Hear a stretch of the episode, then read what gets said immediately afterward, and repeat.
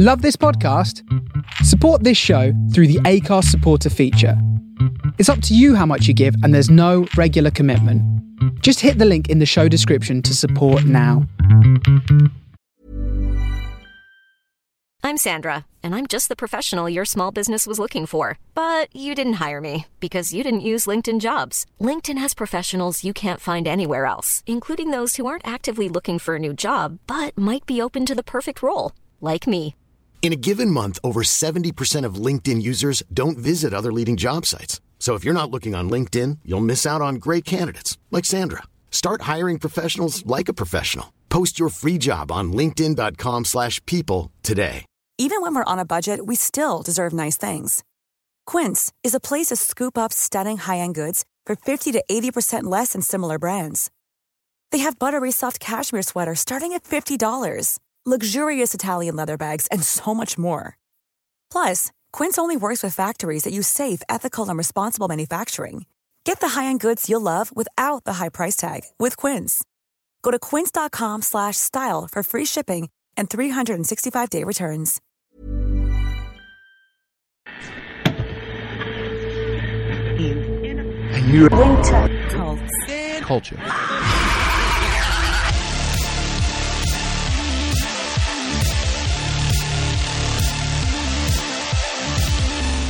Hello, everybody, and welcome to a new Winter Cults and Culture. And today, I'm going to be doing a countdown list of the top bosses of the entire Dark Souls series. Now, it's a big one. I've got 82 down, and the reason why I've got 82 is because there's actually four that I've left out. Now, before I begin, um, be aware that there obviously might be some spoilers for some of Dark Souls. I will try and keep it as spoiler free as possible, but just discussing who the bosses are. And I will try not to go into the lore too much, but just talking about them might be a bit too spoilerific for some people. So I just want to flag that right now. If you haven't played Dark Souls or anything like that before, then you might want to. but it is, I deemed it the game of the last decade. It's probably one of the best games I've ever played, the first one at least, and the other two are equally as good.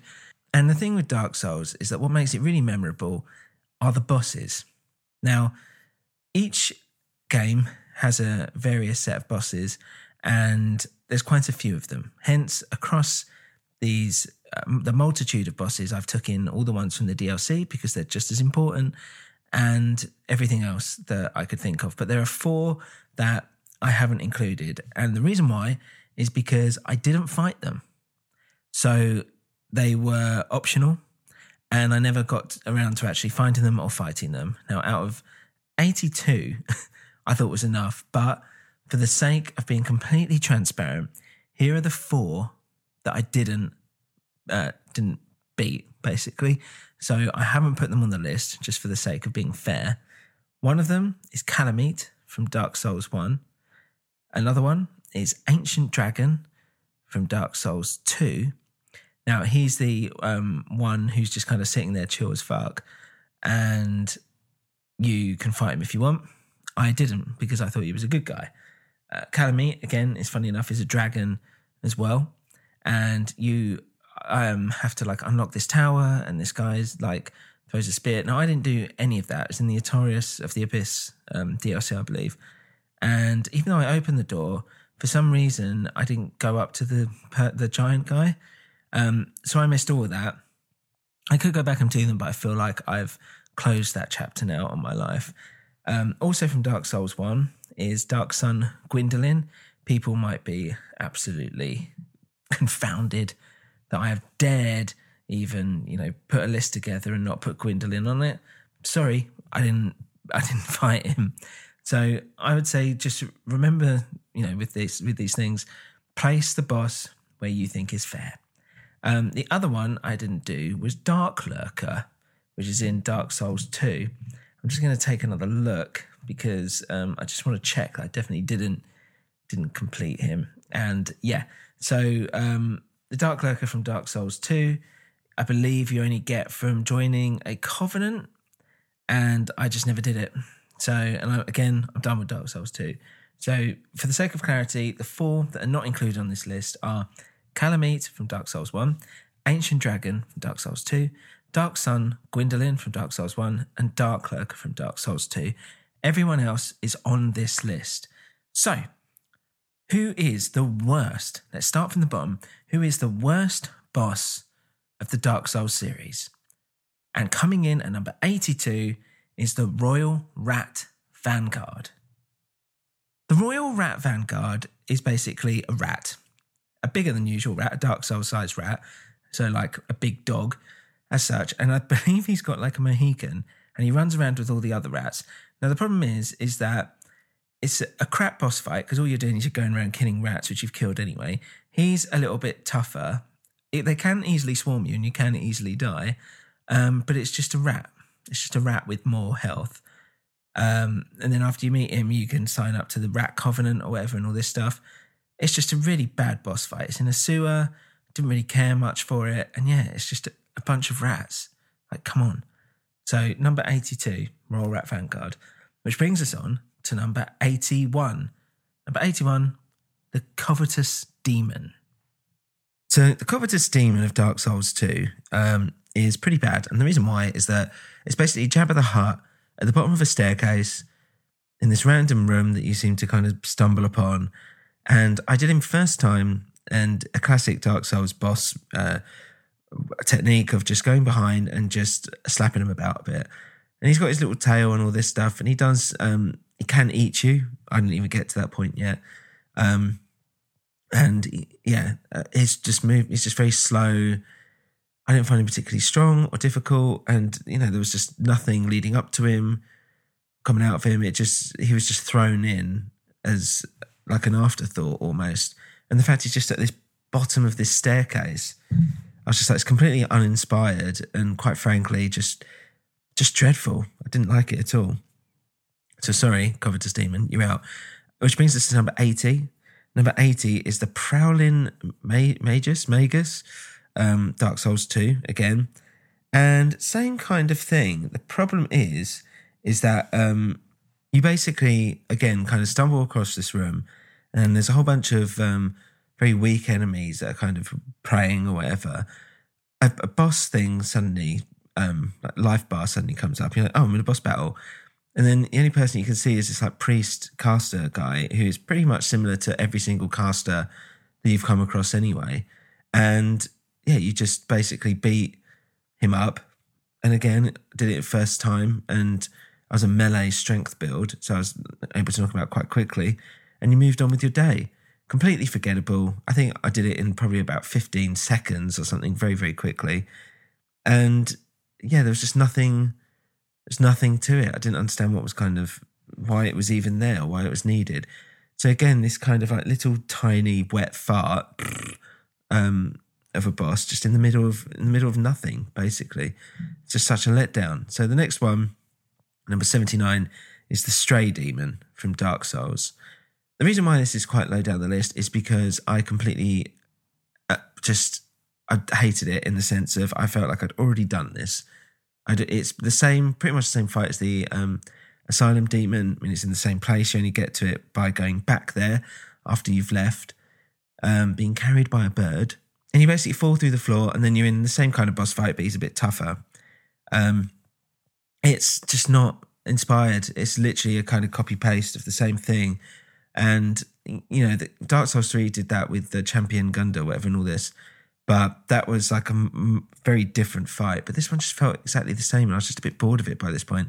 I also think I went back quite near the end game, um, so there wasn't really, you know, I was able to take it down quite quickly. But I just felt like, oh, it's just like pressing copy paste. Great. Yeah. So uh, next one is number seventy-eight, which is the Royal Rat Authority. Now, the Royal Rat Authority is basically a dog it's a mangy old dog that looks like it's been homeless for about a thousand years, but uh, this time it looks a bit ratty, slightly bigger than normal. I'd say it's probably kind of like Sif size, and yeah, it just looks horrible, but not in like a scary way. It just looks yeah dirty. Don't really understand if it's a dog why it's a royal rat authority. Um, and it's very like brown and it's in this grey cave, but it's you know gives you plenty of room to fight it.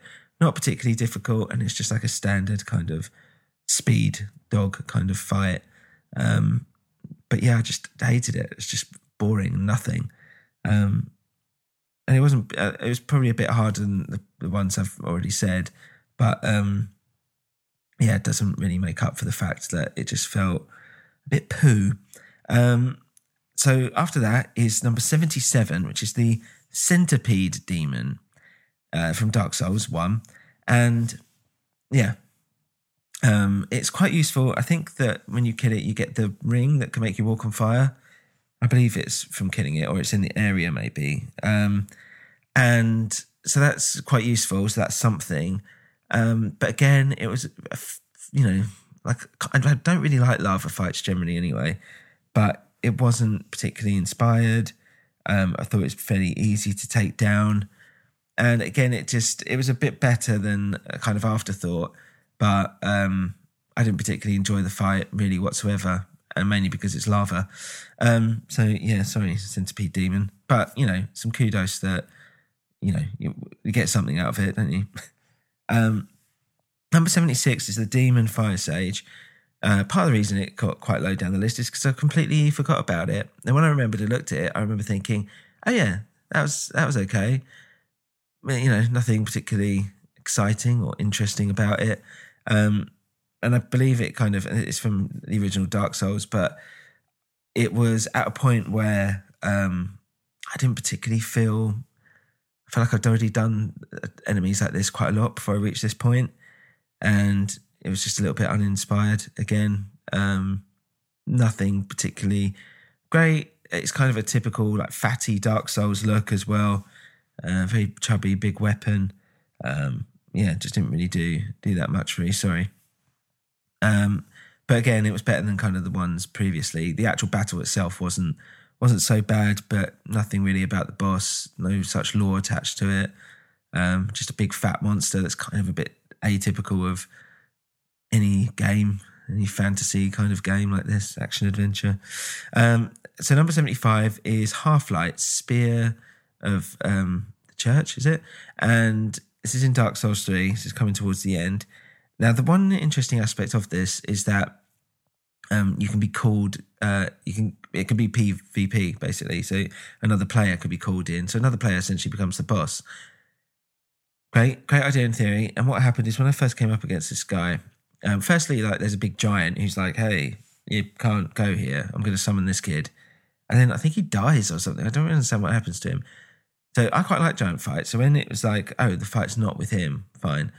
And then you get these little um, people who start throwing uh, like magic stuff or lightning stuff, whatever, at you, um, alongside the the kind of boss, whoever the boss might be.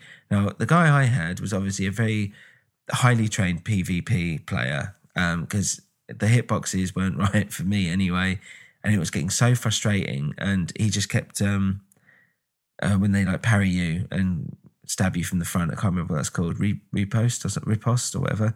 And um, yeah, he kept doing that. So I was losing a chunk of health. And then I was doing the of thing trying to get behind. I'm just not a very good PvP player. Sorry. And yeah, after about an hour, I was just like, I have to turn this off and walk away because he keeps just, I keep fighting him specifically. Um, so I left it for a bit, came back, fought the kind of AI one, the one, you know, you get when no one's called up. And that was a fairly easy. Um, hits quite hard, especially when there's a lot going on. But um, when he starts using his bow and arrow, it's when you can kind of come in and slam him about a bit. Um, but again, I don't really understand. I don't really understand the lore or anything behind it. Um, the PvP thing was an interesting idea. M- maybe I just got unlucky, but it really kind of ruined the fight for me, which is a shame because yeah, um, yeah, people say, "Oh, you get good, get good," but uh, yeah, I didn't, did I? So interesting idea for me it didn't pay off as much, and I found the fight quite boring and nothing. So, leads me on to number 74, The Sanctuary Guardian from Dark Souls. This is in the uh, DLC, Artorias of the Abyss, and it's kind of like a, li- a white lion with horns and wings, cool looking, but a very kind of simple, um, large boss fight. Um, and it's the first one you get before you enter the sanctuary, almost like a test. And it's fun. Um, it's an okay battle, but I, again, I did it first time, didn't really think much of it, and wandered on. Um, and that's not to say that just because I find a boss easy that it's bad. That's not particularly the case, but I like it if I feel like I got something out of it or that its lore is good or something like that. With this one, not so much. It was okay. It was an okay battle, uh, which leads me to number, well, the opposite of this, basically what I was just kind of saying. It leads me up to 73, which is Dark Eater Midir.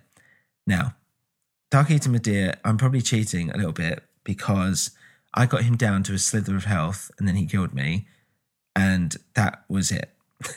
so it was the last boss I did in the whole of Dark Souls 3, which meant it was the last boss I did in the whole of Dark Souls. And basically, he's just a big dragon.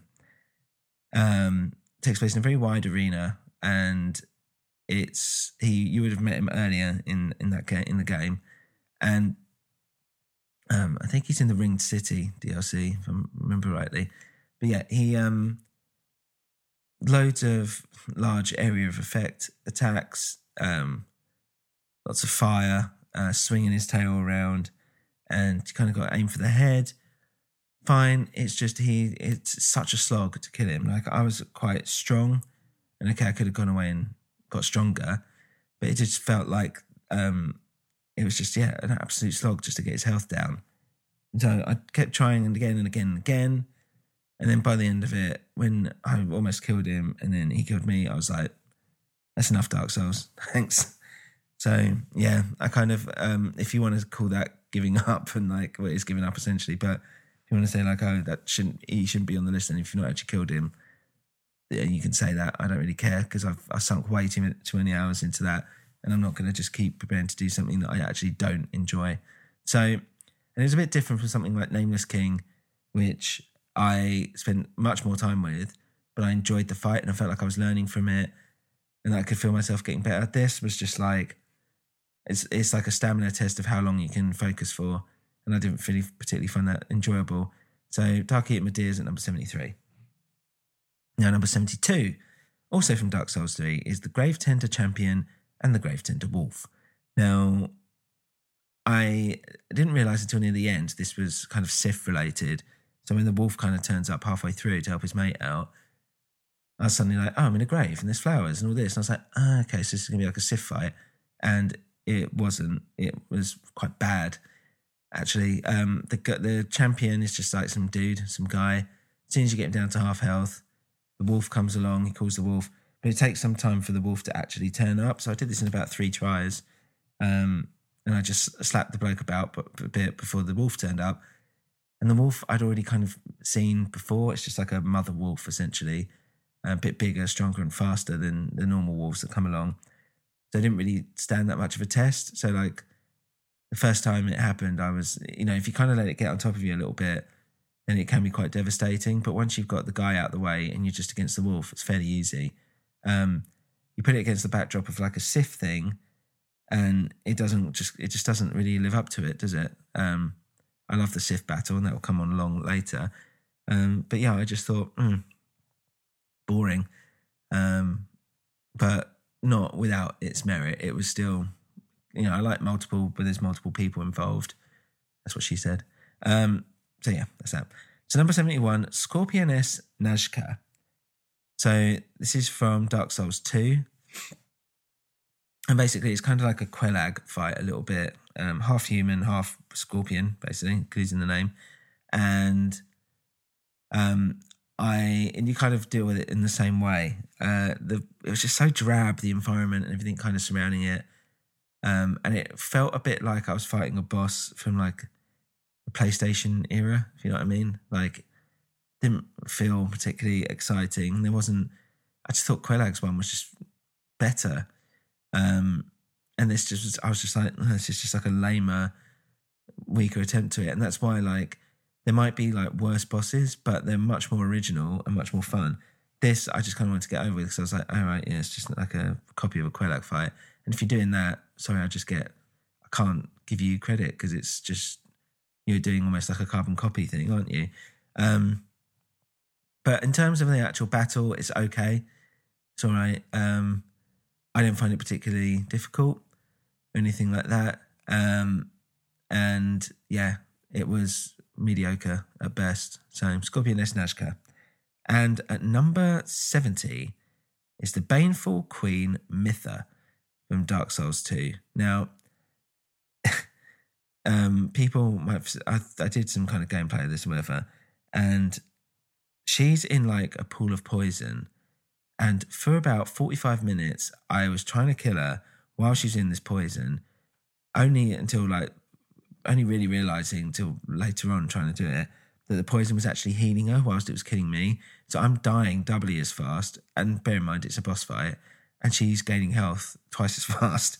Then I can knock it off. So I was like, kept thinking, what do I have to do? Do I have to like, like finish this fight in like 20 seconds in order to do it? I'm sure the people that have done it. Um, what I didn't realize is that because uh, I had to look up and I was like, there's some way, there's something I'm missing here. Like this can't be right. So I looked on a guide and it was like, oh yeah, you got to like stop this bridge that's like way back near this other bonfire. Like, what? It's like touch around a corner. There's some guy standing in front of it. So how the fuck am I supposed to like figure that out? It's ridiculous. I don't know. And I didn't see any soapstone messages or whatever on the floor telling me to do it. So whatever. So I just went and did it, came back, done, bush, gone. So um yeah, it was an okay fight. Uh, I quite like all the poison stuff and trying to stay away from her from that sense.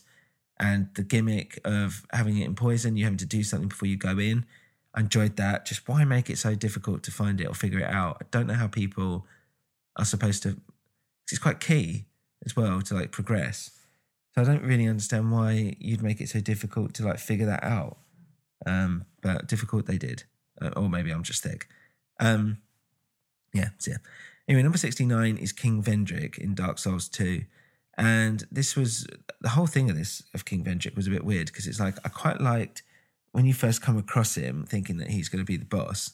And part of the problem with Dark Souls 2, it being way too long, out not the boss. You've actually got a whole bunch of other stuff to do. Um, he's like he's this tall, skinny, like hollowed out king, basically, like dragging the sword along. And it's quite scary in its own way. Anyway, if you have enough souls, basically, you can um, do damage on him. I didn't realize this at first, and I had to actually um, basically go go back and collect more because I I got to a point where I was like, oh, I'm at, I'm at the end of the game. I'll just spend all the souls.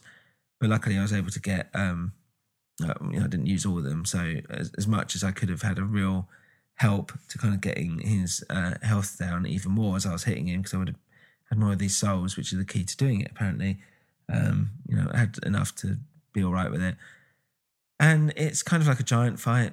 Um, but again, I, I like the lore behind it. I like the fact that he's a mess. I like the fact that he won't attack you is provoked. I like that there's an element to it where if you've got the souls, it affects how much damage you do to him. Um, so I enjoyed that kind of sense around it. As far as a fight go, I mean, he's pretty strong and destructive if you get hold of him.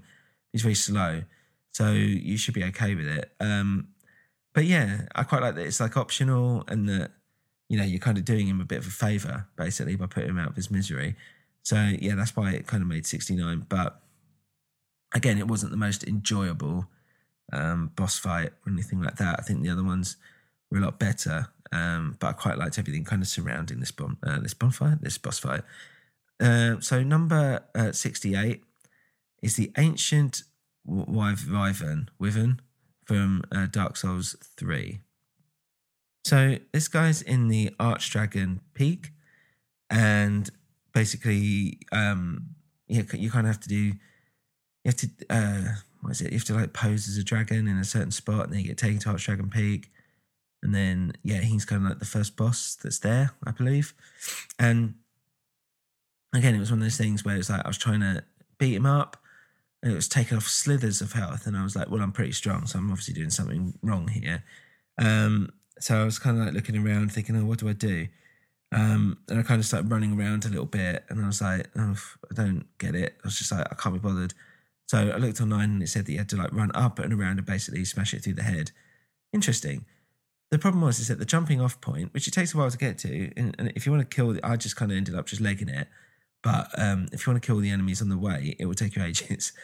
Um, and what made it annoying is that for the first three times, for some reason, um, I wasn't in the like right spot. It was telling me I was in the right spot, and I was in the right spot, but I was kind of mistiming it or whatever when it was landing on his head, whatever it was, and then you just die, and then you have to do it again, and I was getting seriously fucked off by the end of it. So that's kind of why it's down this list, and essentially it's a one shot, isn't it? Um, I quite liked the element of like running around, have to get above it and do its head. If it had been in a case of that being a bit clearer, and if it would have been, you know, if they'd kind of it had triggered a bit better from falling down, I don't know why, um, why it wasn't working properly for me, but whatever, maybe it's just because I'm poo. Um, I would have put it higher up the list actually because I quite like the little trick to it. Um, and the fact you have to battle around it and it's like all this fire going on. It feels very frenzied, and I quite liked that. But just for the sake of, it was a bit annoying to be honest, and it was a bit of an anti-climax because you're kidding me. Like, okay, great. If I'd done this first time round, I would have really felt pride in it, but I didn't. So thanks. So unfortunately for me, it's gone to number sixty-eight. See ya. Number sixty-seven. Similar kind of thing in that there's a trick to it. Is the bed of chaos. For some people, it's the worst one ever. I didn't mind it so much, but basically, you kind of have to um, you have to chop off its arms or whatever. I can't remember now. And then basically, it kind of opens up this middle bit, and you have to run in, and then you chop the heart of it, essentially out of the tree, this little worm or whatever, and um, it dies. So it's kind of a one shot thing. You've just kind of got to get there. The problem is, is that when it enters that second phase, uh, which I think if you die, it just enters automatically anyway. Um, it's tough to get a run on that spot because there are just limbs flailing everywhere and they hurt hard. Um, and I can see why people just hate it for that alone. But I don't mind it so much. And I quite like the idea of you getting to the root of this tree and, like, yeah, killing this little thing. And it's like, it's dead. Um, so I quite like that. It's a little bit like a trick, like the last one. Um, but I thought of it as a positive thing, not a negative thing.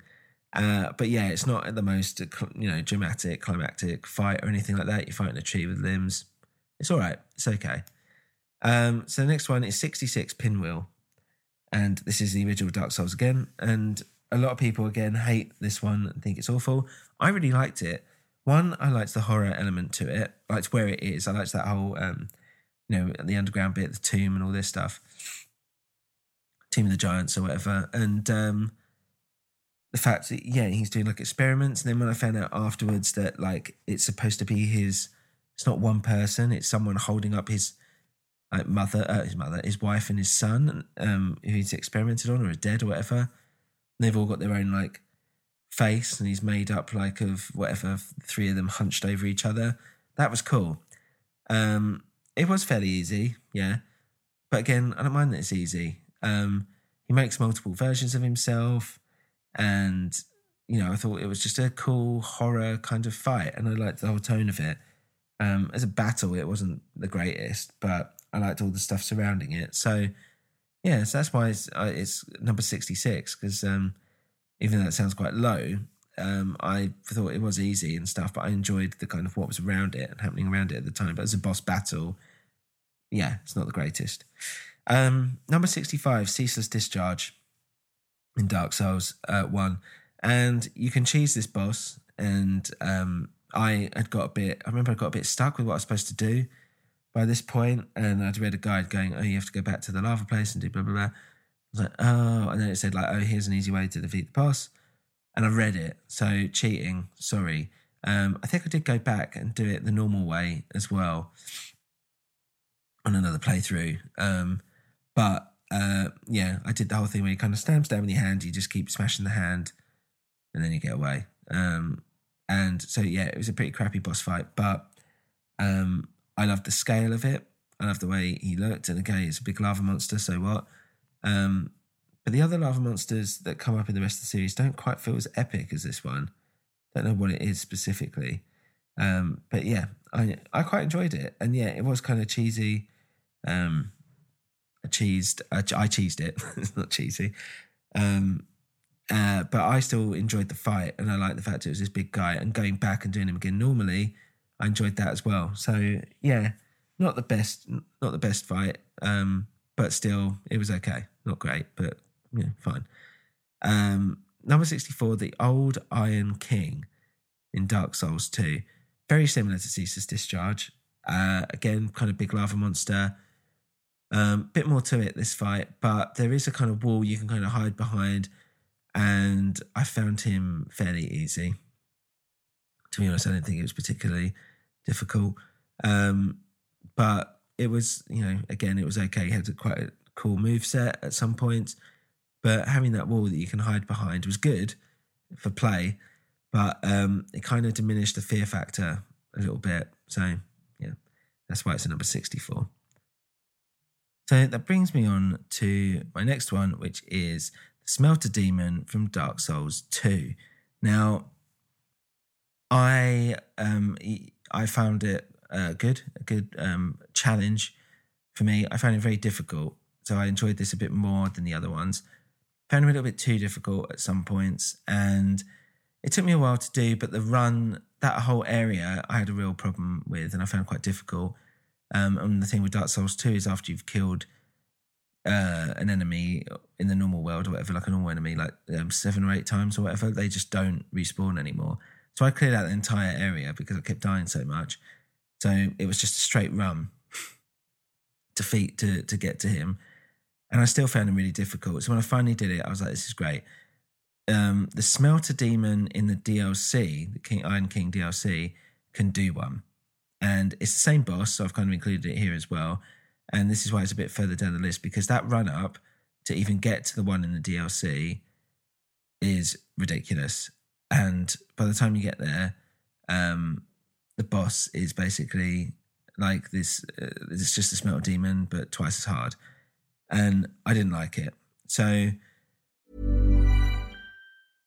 How would you like to look five years younger? In a clinical study, people that had volume added with Juvederm Voluma XC in the cheeks perceived themselves as looking five years younger at six months after treatment. Look younger, feel like you. Add volume for lift and contour in the cheeks with Juvederm Voluma XC. Reverse signs of aging by adding volume to smooth laugh lines with Juvederm Vollure XC. For important safety information and to find a licensed specialist, visit juvederm.com. That's J U V E D E R M.com. Not for people with severe allergic reactions, allergies to lidocaine, or the proteins used in Juvederm. Common side effects include injection site redness, swelling, pain, tenderness, firmness, lumps, bumps, bruising, discoloration, or itching. There's a risk of unintentional injection into a blood vessel, which can cause vision abnormalities, blindness, stroke, temporary scabs, or scarring. Talk to a licensed specialist to find out if it's right for you. Millions of people have lost weight with personalized plans from Noom, like Evan, who can't stand salads and still lost 50 pounds. Salads, generally, for most people, are the easy button, right? For me, that wasn't an option. I never really was a salad guy. That's just not who I am. But Noom worked for me. Get your personalized plan today at Noom.com. Real Noom user compensated to provide their story.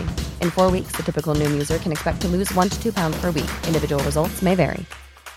Hey, it's Paige DeSorbo from Giggly Squad. High quality fashion without the price tag? Say hello to Quince. I'm snagging high-end essentials like cozy cashmere sweaters, sleek leather jackets, fine jewelry, and so much more. With Quince being 50 to 80% less than similar brands. And they partner with factories that prioritize safe, ethical, and responsible manufacturing. I love that. Luxury quality within reach. Go to quince.com slash style to get free shipping and 365-day returns on your next order. quince.com slash style. It kind of put a little bit of a downer on the Smelter Demon boss for me. Not that it was that brilliant a fight anyway. Um, it's fine, like big, you know, fire guy, basically. Great. Um, but yeah, it didn't really do that much for me. And the DLC version of Smelter Demon really put me off as well. So it comes in number 63. Sorry. Uh, number 62 is the Crystal Sage from Dark Souls 3. Now, Crystal Sage, um, I kind of stumbled across and I did him on my second go and I had a melee build. Again, like I do for all my Dark Souls, I should stop saying that because that's just just going forward. That's the only build I ever do, basically. And um, he I, I didn't find him particularly difficult. I quite liked the way he looked, old, like old Big Hat Logan or whatever. Um, and some of the magic tricks uh, and attacks he did were cool, but he was just a bit of a nuisance, and um, it became mildly forgettable. But as a as a fight in itself, I didn't mind it. You come across more of these guys later, um, who by that point I was you know I was able to defeat quite easily. Um, but it was an it was an okay fight to have in the middle, and that's the thing with these magic fights is that they can really screw me over in my build. But once you get close, they're like done for. You just need an opening, and you're fine. So yeah, it comes in number sixty-two. Number sixty-one is the Moonlight Butterfly Dark Souls. This took me ages to do, and the reason why is because as a strength build, you can and melee build, you can only um, hit him when he like sets down and I didn't have anything ranged. So a lot of it was running around trying to get away from his powerful kind of magic attacks. Then when he sits down, slapping him about a bit, and that took me way longer than it should have done. I'm going to be brutally honest, it was um, a bit annoying that it took me that long. So it kind of brings it down a little bit, but I did enjoy the kind of melancholy niceness to it. I did like the kind of gentle beauty and yet, um, you know, destructiveness of it as well. So it was quite interesting in, in that in that sense, and I thought it was quite majestic, even though it infuriated the fuck out of me. And in terms of what I thought it was annoying that you had to keep waiting basically for it to sit down because then the fight just took ages. So yeah, not a great f- fight, but um, again, I quite enjoyed everything around it. Um, number sixty is the Belfry Gargoyles from Dark Souls Two. Now um, basically, it's just a copy of the Belfry Gargoyles from Dark Souls 1, but they've added lots more because it's so much more difficult.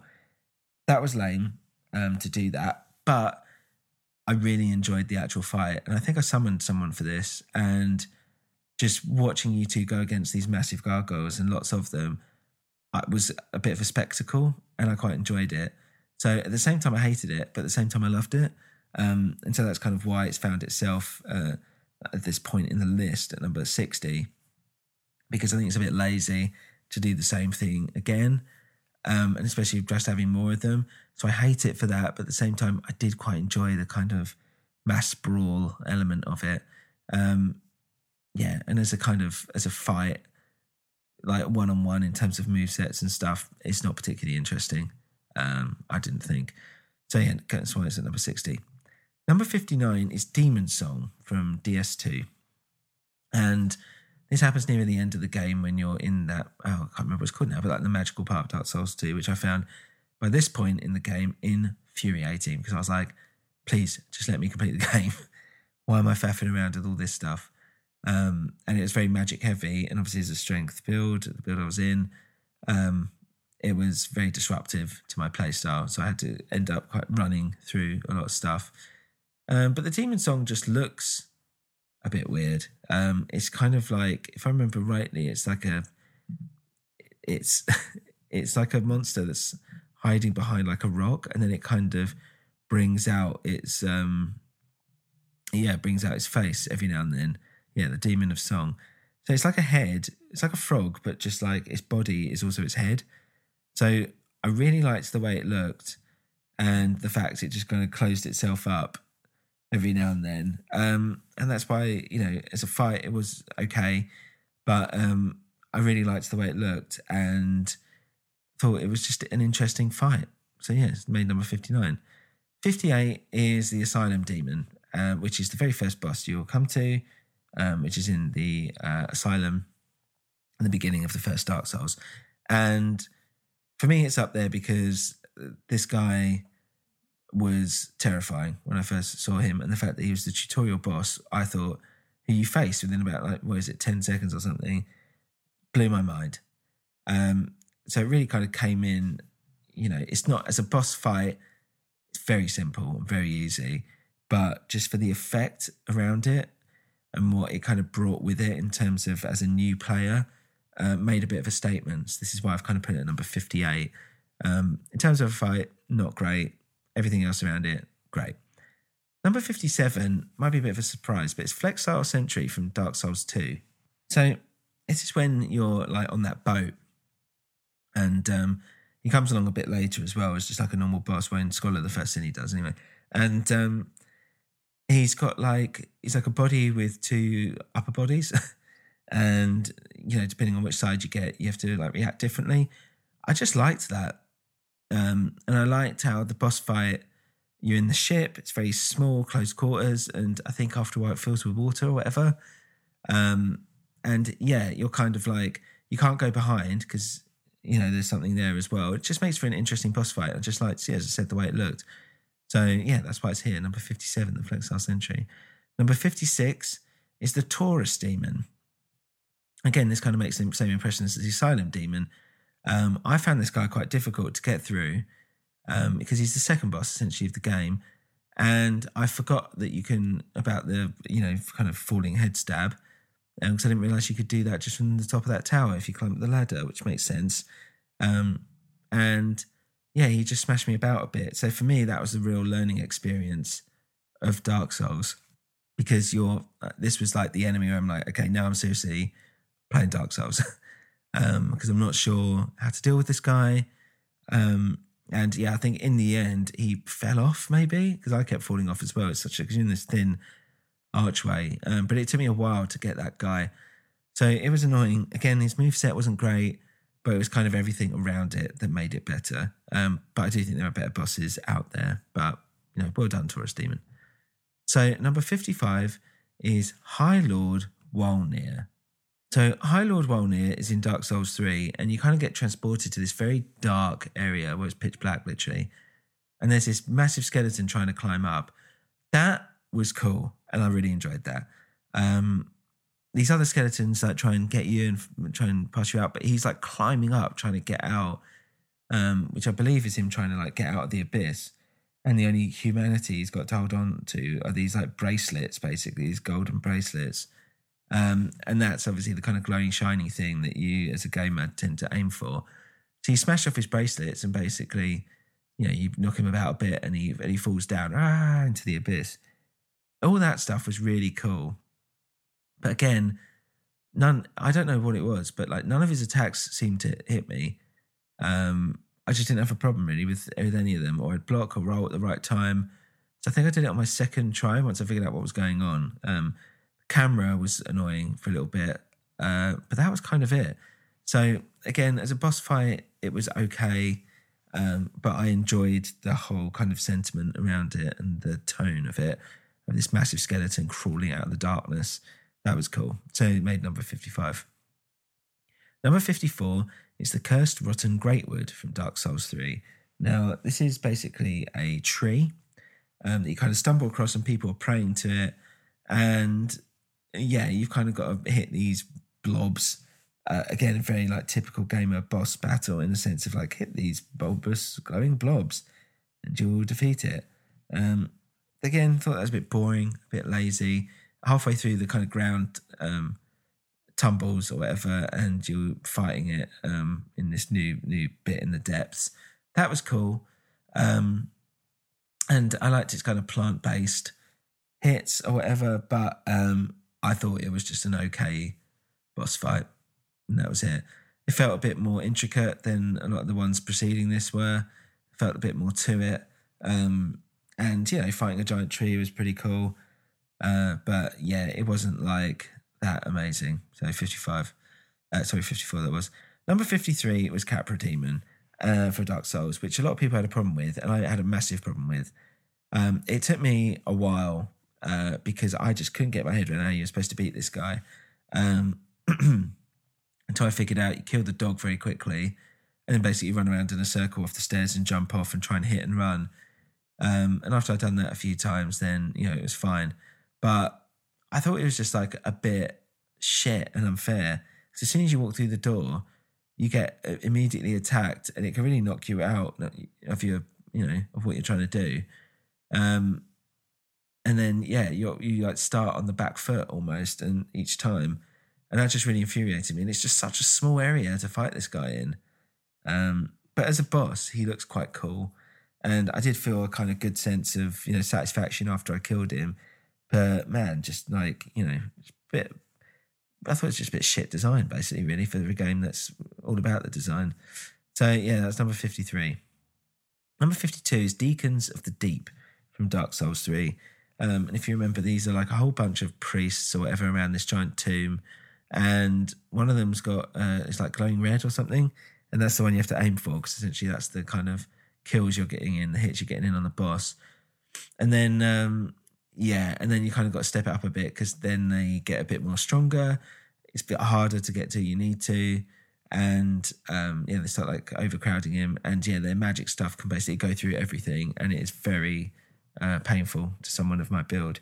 So yeah, um, I liked the idea that you're fighting like a huge amount of people, and uh, like a small army, and you're just trying to get to one guy in the middle. Um, I thought that was cool. I like the fact it was set against this like giant grave, essentially, but it was just that last like once it turned to that second or third phase, whatever, um, that final phase, uh, it was that little bit, it felt a little bit too difficult than what it should have been. Like it really felt like it went from, you know, five to 11 or something. And um, yeah, that kind of infuriated me slightly, but I thought it was still a worthy fight and I still quite enjoyed it. So that's why I made 52. So at number 51 is The Giant Lord from Dark Souls 2. Now, this is the guy that you have to go back into like someone's memory or something to fight. And it's how you end up being able to even fight the final boss. And I enjoyed fighting this giant. And the reason why this holds such fondness in my heart really is because I've used a lot of bonfire ascetics um, and grinded a lot of uh, souls from this guy. Um, I like the fact he's got these big, slow, heavy feet and a massive sword, and that there's a war taking place around you. So everything around it just felt um, cool, and yeah, I I just like fighting these giants. It makes me feel a bit Shadow the Colossi, Colossus. Um, so yeah, that's why it's at number fifty-one. And number fifty is the Ruined Sentinels. Um, don't really understand who they are or anything like that, but as a fight, I really enjoyed it.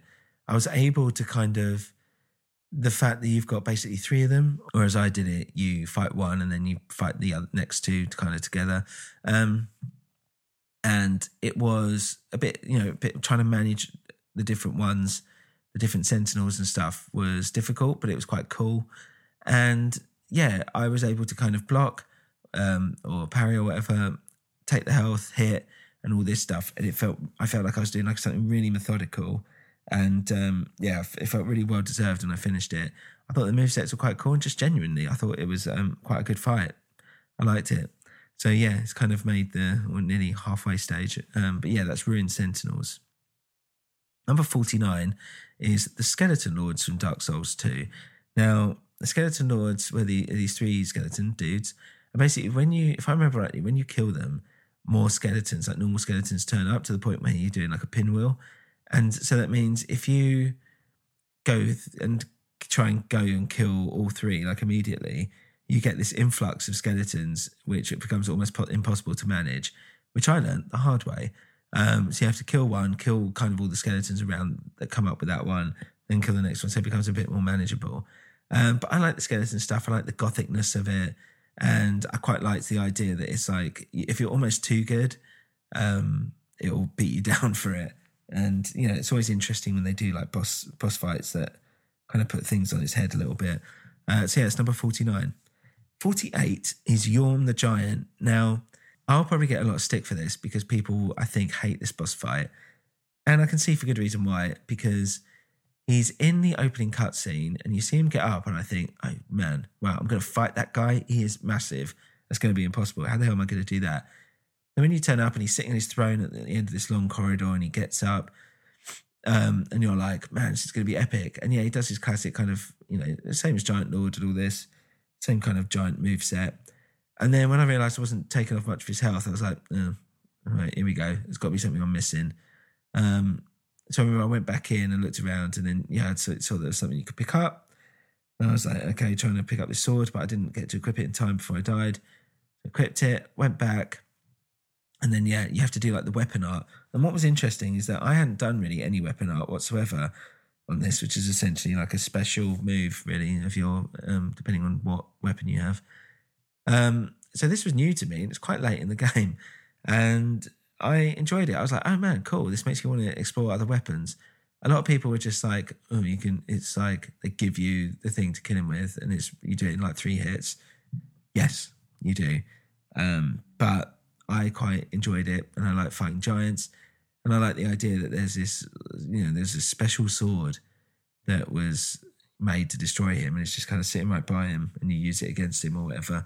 Um, yeah, and I think there's that element of like he wants to be killed, right? And I know there's some NPC stuff surrounding it about how, um, you know, one of the uh, characters, the NPCs, um, has devoted himself to killing this guy, and they used to be mates or whatever. So having like that, your kind of kryptonite sitting next to you, I thought it was quite cool.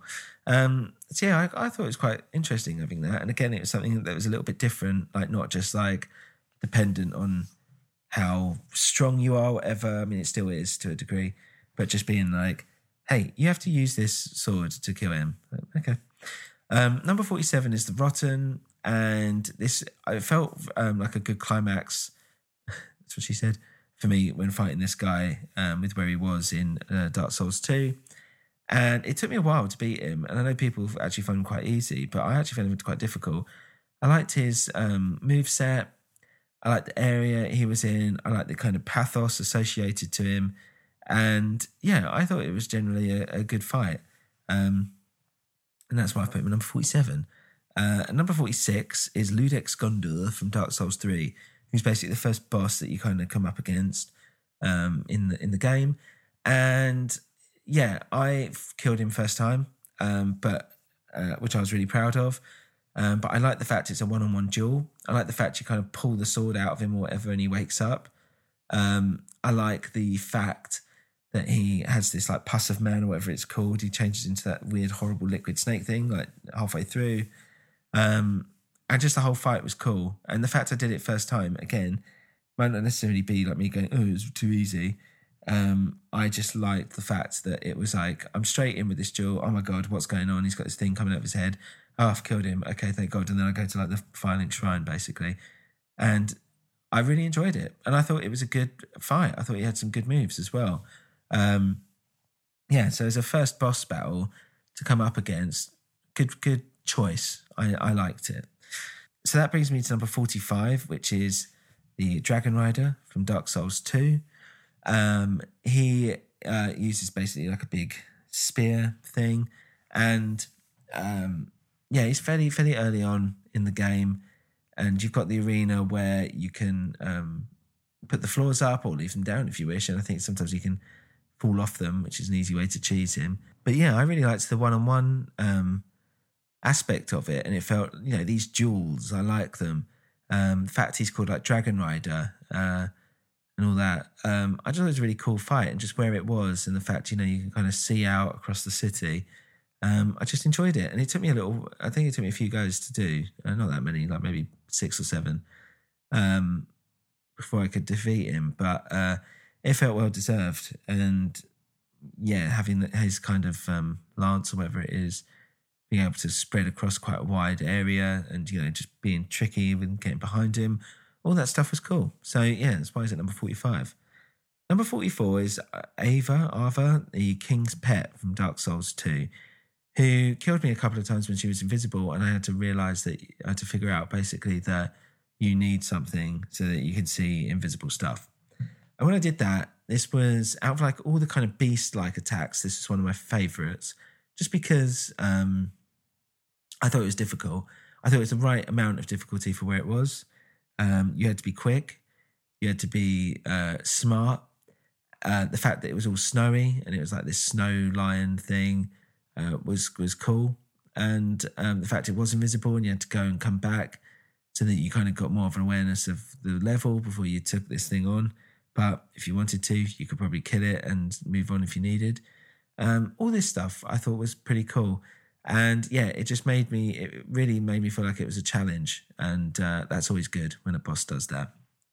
So, number, um, and bear in mind, I should say as well, I know there's an element um, in that DLC where you can come across two of them and you have to go across these snowy plains. I didn't do any of that stuff. But for me, it doesn't count because it's just two of the same thing. So, and I liked one of them. One's enough. I don't need two. Thanks.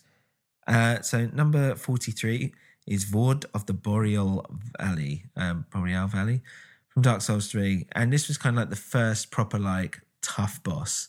Um, he's fast, he has like icy breath, um, he doesn't stop. And that's kind of the thing with some of these Dark Souls 3 bosses is that you feel like it's their attacks are just relentless and you don't really know how you're going to do it. Um, but somehow you manage. And uh, yeah, he was very, very fast, very tough.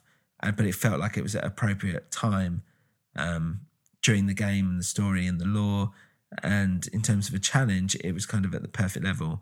So yeah, it was uh, it was a decent fight. Um, next up is Duke's Dear Freja from Dark Souls Two. Um, I'm still questioning whether I should have put this higher, but uh, I didn't. um, and it's it's like a big spider thing, basically. I didn't. A lot of people had a tough time with it. I didn't. Um, to be pretty honest, uh, I thought it was all right with all the spiders coming at you, and you basically have to chop the thing's head off. Um, I didn't feel like it was a particularly difficult fight. I thought it was challenging just enough, but I like the kind of scary spiderness aspect of it. I thought that was pretty cool. So that's kind of where why it comes in here. Maybe it should have been higher. But when I look about the other ones above it, I'm like, I had a better time with these other bosses than I did with this one. So yeah, hence it's kind of here. Number 41 is the Throne Defender and Watcher from Dark Souls 2. Um, they're kind of like the Ornstein and Smough of Dark Souls 2. They come towards the end, and depending on what you've done by that point or whatever, they can be just before the main boss, or you have to go away and do bits and pieces, and then come back to do the main boss, which is what I did. And uh, yeah, again, two versus one is always tough when they're like this. But if you can manage it and you can, you know, figure out what you're doing, it makes it quite fun because you're using your brain in a, you know, kind of strategic way. And this is what I felt like with this fight. Other fights against two might do it better. And this did feel a little bit like, well, can't you just, why am I fighting these guys? So I just fight the boss. So it felt a bit of a bit crappy in that way because it was like, who are these guys then? You know, why isn't it just like the boss? So I've got to I fight these kill them, but I've still not finished the game. Um, and that kind of disappointment afterwards with me, and the fact I would have to go up and look about how to do it was infuriating, to be honest. Um, but in terms of the actual battle, I enjoyed it, and I like the way they look as well. Number 40 is the Executioner's Chariot from Dark Souls 2. And it's just something very different from Dark Souls. And basically, what happens is there's a chariot going round and round and round in this circle and you can there's little holes you can kind of dip in, but essentially you you've only really got the track to get around. There's skeletons who will keep getting risen from the dead by um, magic person if you don't get them in time, kill them, and obviously you've got to stay out of the way of the chariot, and then you've got to make your way to these switches, and then you've got to fight this horse. That's kind of that's been that was driving the carriage, and he's actually the boss, not the skeleton guy kind of driving it. And you got to kill him as well. So there's all these different elements to it, and I actually thought it was pretty cool and fun and just the fact that you know Dark Souls is usually very like slow and methodical, and have something like racing around and whatever, um, just kind of heightened the energy a bit. So I thought it was quite a pretty cool fight. Um, so that's number forty. So number thirty-nine is the Old Dragon Slayer from Dark Souls Two. Now this is widely believed uh, believed to be Ornstein, and I can see why, um, even though there's a dragon right outside. And yeah, it's um, it's like a, fight with Ornstein and a fight like the Dragon Slayer we just come across like uh, not too long before this either. Um, and it's okay. It's okay. It's a it's a good duel, um, and I found it quite difficult to begin with, um, but you kind of get used to it quite quickly. But I like the way he looked. I like the setting of it, and yeah, again, these one-on-one duels are kind of, I'd say, probably my preference for this stuff. So good, decent, strong fight one on one. So pretty cool. Number 38 is Dancer of the Boreal Valley. Now, this is uh, just before you can get into um, Lothric Castle. And the way it kind of falls down as it appears, and then the way it kind of moves during the boss fight is so beautiful and so elegant that it really stuck with me. Um, the moves are pretty devastating as well. If you get caught in her basically a combo, which is very swishy and swashy, then um, you know you're, you're screwed basically. Uh, it's not really that difficult, but I just love the whole like elegance of it and the whole like surreal, supernatural stuff and the way it looked. So yeah, in terms of an actual fight, it was pretty good. wasn't amazing, but looks wise, really great. Like up there with some of the best looking bosses, I think. So yeah, that's where I am with that one. Um, so next up is 37, which is the last giant from Dark Souls 2. Now, this is the first proper boss you get in Dark Souls 2, and um, the it's kind of heavily um, uh, clued at, whatever the word is, uh, directed to, being that it was the um, giant lord from Dark Souls 2, and basically he's got a million swords in his back, and he recognizes you, um, and this is the last giant. And uh, yeah, it's a bit of a sad way um, to kill him. He kind of tears off his arm at one point and tries to hit you with that. Um, but it's a it's a good fight, and I like it, and I like the sadness attached to it, and the fact that you know it kind of goes on as you learn more and more about the giants as the game continues, and how sad they are just as a race and through what's happened in the wars and stuff, and the fact you've got to kill this last giant, who you find out later you've you've already kind of defeated already or whatever. Um, just a real sadness to it, so it's cool because it kind of by the end of the game, it retroactively changes the entire that entire boss battle without you even realizing it. Um, so yeah, that's kind of why I've put it so high up um, for number thirty-seven. Number thirty-six is Crossbreed Priscilla, which is from the uh, the Painted World um, in the original Dark Souls. She's like half dragon, um, and she has this like uh, scepter. I was going to call it, but it's like a scythe. Scythe, sorry, I mean scythe. And um, wait, is that scythe? And uh, yeah, just generally speaking, good, decent fight. You don't have to fight her, I believe, as well. She's optional. Um, and yeah, I just liked uh, the fight itself. And I liked the fact I thought it was a good way to end the painted world, which for me was a really amazing level that was optional again as well in Dark Souls. And I highly recommend if you haven't played that level or it's passed you by, go back and do it. And yeah, feel free to give Crossbreed Priscilla a, a poke, I was going to say, but like start on her because um, it's a decent fight. Number 35 is A Lost Sinner from Dark Souls 2. Now, I think I did this on my first or second try, um, and a lot of people had difficulty with this, but not me. Um, and I I liked the fact that, it, again, it was a one on one duel, um, and she had a great sword, which I also used. And so it felt very fair. Um, and it, it was uh, enjoyable. I like the way it was all dark and the fact that um, it's a, that she was a prisoner, but um, it didn't really have the oomph that it had for some of these other bosses.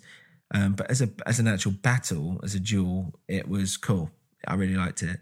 So yeah, hence number thirty five. Number thirty four is the pain. Um, Pain of Below and his uh, brother, who's I forgot now, which is from Dark Souls 3 and is part of the DLC. And basically, it's these two essentially demons who kind of one is like with poison and one's with fire, and they swap around and they can both be charging at you. So if you let your guard down or you're not really, you know, keeping an eye on where the other is, um, it can end pretty quickly for you. Uh, I ended up using Havel's armor and I got through it first time once I did that, but it did take me a while to kind of smash these guys up. Um, and yeah, the second phase is that basically when you kill one, the second one turns um, and becomes a bit more powerful, and that's when it kind of gets a bit more serious. So really good, decent fight. Um, I like the way you have to kind of manage the whole area, how where everyone is, um, and then uh, yeah, it changes like a, a proper normal one-on-one kind of boss fight at the end, which is very very difficult, and you've got to be like pretty good at your rolling um, or shield using or stamina management or whatever in order to get through it. So yeah, pretty decent. So that's number 34. Number 33 is Oceiros, the Consumed King from Dark Souls 3, Trez. Um, again, I think he's optional and he's in the Consumed King's Gardens in Lothric Castle. And he has, like, he's one of the few characters or bosses that actually speaks. And he's got this very, like, Shakespearean monologue. He looks like, um, it looks like Seath a little bit. Like, he looks like a dragon. And he's holding on to this, like, imaginary baby, or is it invisible? I don't know and um, it's all very, very yeah, melodramatic and theatrical. Um, and I found him quite hard when he turns into like his feral state. Uh, it didn't feel unmanageable, but it was like, okay, this has just got cranked up a lot. Um, so yeah, so uh, it, but decent fight. Like I really liked the story kind of surrounding it, and when he turns like frenzied, um, that kind of shook me. Kind of made me go, "Oh fuck!" Like you know, Jesus, what's going on here now? Um, and yeah, there's not a lot of bosses that can actually do that. So everything around it was that I thought was pretty good. So yeah, I enjoyed this um, this boss fight. So number 32 is the Dragon Slayer armor in Dark Souls 3. And I had a real hard time with this guy, mainly because um, the butterflies, who or whatever they are, who look really cool, kind of floating in the distance.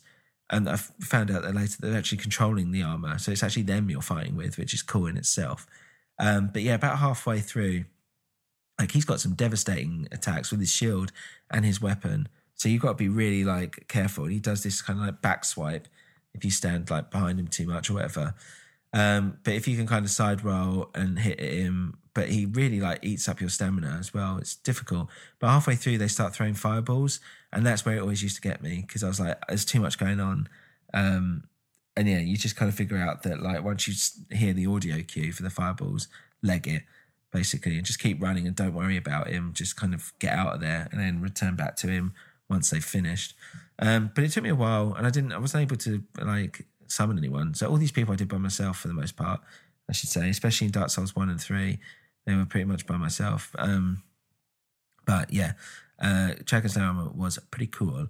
Thirty one was the Abyss Watchers, Dark Souls three, um, and it did kind of because you you see them and they're fighting each other. And then you kind of go up against a couple of them, and then one comes up with glowing eyes, and they starts fighting with you against them. And that whole thing, I was just like, what the hell is going on? Um, and then when you have to actually fight the Abyss Watcher properly and he's got like fire sword or whatever, that's a cool one on one duel again. So it had all these interesting elements to it. It also was story wise interesting. And the fact that it kind of ended on a pretty cool duel, I was like, yeah, that was a good that was a good boss fight. Really liked that. So yeah, that's um, come in at number 31. Number 30 is the Bell Gargoyles from the first Dark Souls.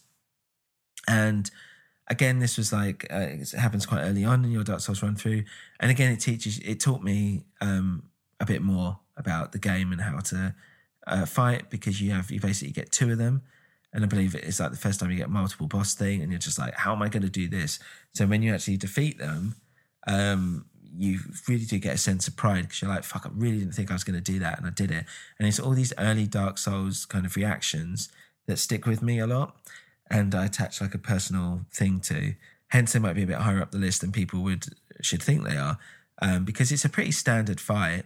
Um, but for that point in my Dark Souls life, and at that point in the game, I think it was pretty crucial to get across. It felt like it was another test that you had to pass in order to understand the game and play the game better, um, and it's kind of supposed to be played or whatever.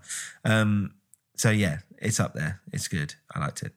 Uh, so number twenty nine we're down, down to the top 30 now. Number 29, Aldrich, Devourer of Gods, Dark Souls 3. Um, so he's consuming Gwyndolin by the looks of it when we come in. I think that's what people say generally. And yeah, good good fight. Like you have to kind of hit his slime a bit. Um, very magic based, and obviously that was a bit of a problem. Um, the kind of rain of arrows that he has, um, and all this, it can be really difficult. So you really have to learn that move set and not get too cocky and get again quite methodical with it. Um, and yeah, that's why I really liked it. And the fact he's just this like big slug, basically, this big piece of poo just oozing around. Um, so yeah, good move set, uh, good environment, um, got some good lore in there as well, and the fact you know he's eating Gwyndolin, that's cool. Um, so yeah, just generally speaking, a really good fight. So number twenty eight is Elana, Squalid Queen in Dark Souls two. Now you kind of take her on in before you take on uh, this big dragon guy, um, but she can like summon um, the Looking Glass Knight and all this stuff, and I liked that. I thought that was pretty cool. Um, I thought she was quite difficult, but again, it was that sense of like difficult, but I think I can do this. Um, and I enjoyed the summoning aspect of it, and I thought she was yeah. Again, when I'm up against kind of magic based um, people, it could go either way. It could be quite easy, or it could be really difficult. And this was more in the latter for me, uh, but it felt like a really decent fight and well matched. Um, and yeah, the, the, summoning I thought was a pretty cool aspect of it. So yeah, I enjoyed that. Uh, so the next one is uh, number 27, which is Nashandra from Dark Souls 2, who is essentially the final boss.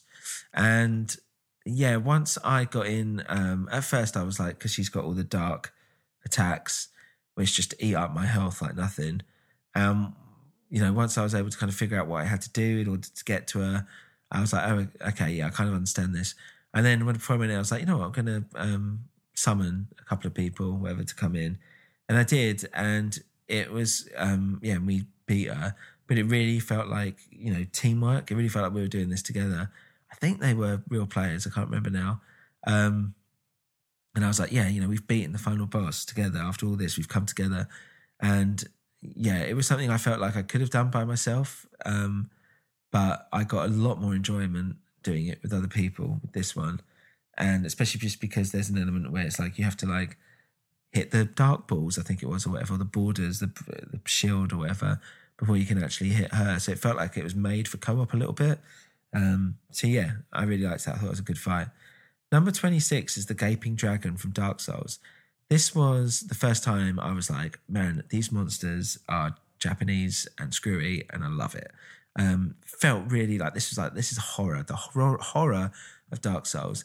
And I also, again, it was one of those things where it's having that first reaction to a lot of these bosses, and um, not uh, uh, particularly. If I went back and played it now, I think I'd have a really easy time with it. But at the time, again, I was like, man, I've kind of got to get used to this old Dark Souls way of fighting, and it just looked cool. And I think it had a good move set. Um, it was scary, and yeah, just everything about it was great. I thought so. Yeah, it's made it up the list to number uh, twenty six. Number twenty five is the Pursuer in Dark Souls two. Now I had a real problem with the Pursuer because it took me ages to beat him. I just couldn't figure it out. So I had to go away and grind a bit and come back. I just basically got better and was able to take him down. And then later on, when he pops up in other bits, I could take him down quite easily. But for that first part, I was just like, he is so fast. And this is where like I truly started learning how to like proper dodge roll um, within Dark Souls 2 at least. Bear in mind, I went through the whole first Dark Souls without even realizing you had invincibility frames in rolling. I just thought rolling was just rolling. I didn't realize it made you invincible for like a little while. So yeah, it wasn't until then when I came into Dark Souls 2, I was like, oh right, rolling is a real like tactic. so yeah, this is what happened with uh, the pursuer. And I like the way he pops up later on. He's literally pursuing you throughout the entire game. So for me, all that kind of added up to quite a cool experience. So at number 24 is Dark Souls 3's uh, Champion Gundyr. Now, this is different from the um, other Gundyr, which was the tutorial boss, uh, but this is in the Untended Graves. So it's the tutorial level, but it's pitch black. Um, you kind of stumble into this like past, I guess it is supposed to be like this history, um, time travel kind of thing. And yeah, sitting there in the same place that the other Gundyr was is the champion Gundyr, um, who is a lot stronger it's exactly the same, but yeah, a lot stronger. He's got a bit of a more varied move set, and he kicks butt. Um, so this took me quite a few goes to do. Actually, um, I would say it was one of the bosses. Um, him and like Dragon Slayer uh, took me more than it did like the Lord of Cinder. Um, Lord of Cinder, I didn't, which is the Dark Souls 3 end boss, I didn't actually find particularly difficult. Um, but this one, I was like, man, this guy's hitting hard. And bear in mind, the uh, you know the one I'd fought ver- the version I fought of him earlier, I'd actually beaten him in my first go. Um, this one I was like, oh man, this is really tough, but fair. It felt fair, and yeah, I think um, it was a case of just again classic Dark Souls, kind of getting behind, learning the move set, when to dodge, and yeah, when he kind of um, I think he changes so he gets faster halfway through, whatever then you've really got to like up your game. But it took me a lot, and there's a bit of a run to get to him as well. Um, so it took a while, but it definitely felt good when I actually got him beat. Uh, so yeah, well done, champion Gundyr indeed. So as this is an extra long episode, I've split this into two. So that's it for now. But come back next time to hear our countdown to number one. See ya. And you winter culture.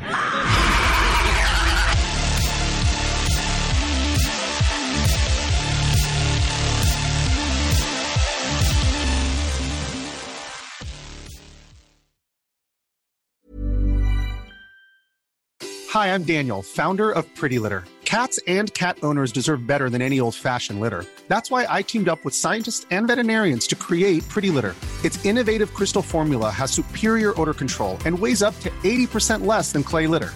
Pretty Litter even monitors health by changing colors to help detect early signs of potential illness. It's the world's smartest kitty litter. Go to prettylitter.com and use code ACAST for 20% off your first order and a free cat toy. Terms and conditions apply. See site for details. Even when we're on a budget, we still deserve nice things. Quince is a place to scoop up stunning high end goods for 50 to 80% less than similar brands. They have buttery soft cashmere sweaters starting at $50, luxurious Italian leather bags, and so much more. Plus, Quince only works with factories that use safe, ethical, and responsible manufacturing. Get the high-end goods you'll love without the high price tag with Quince. Go to quince.com/style for free shipping and 365-day returns.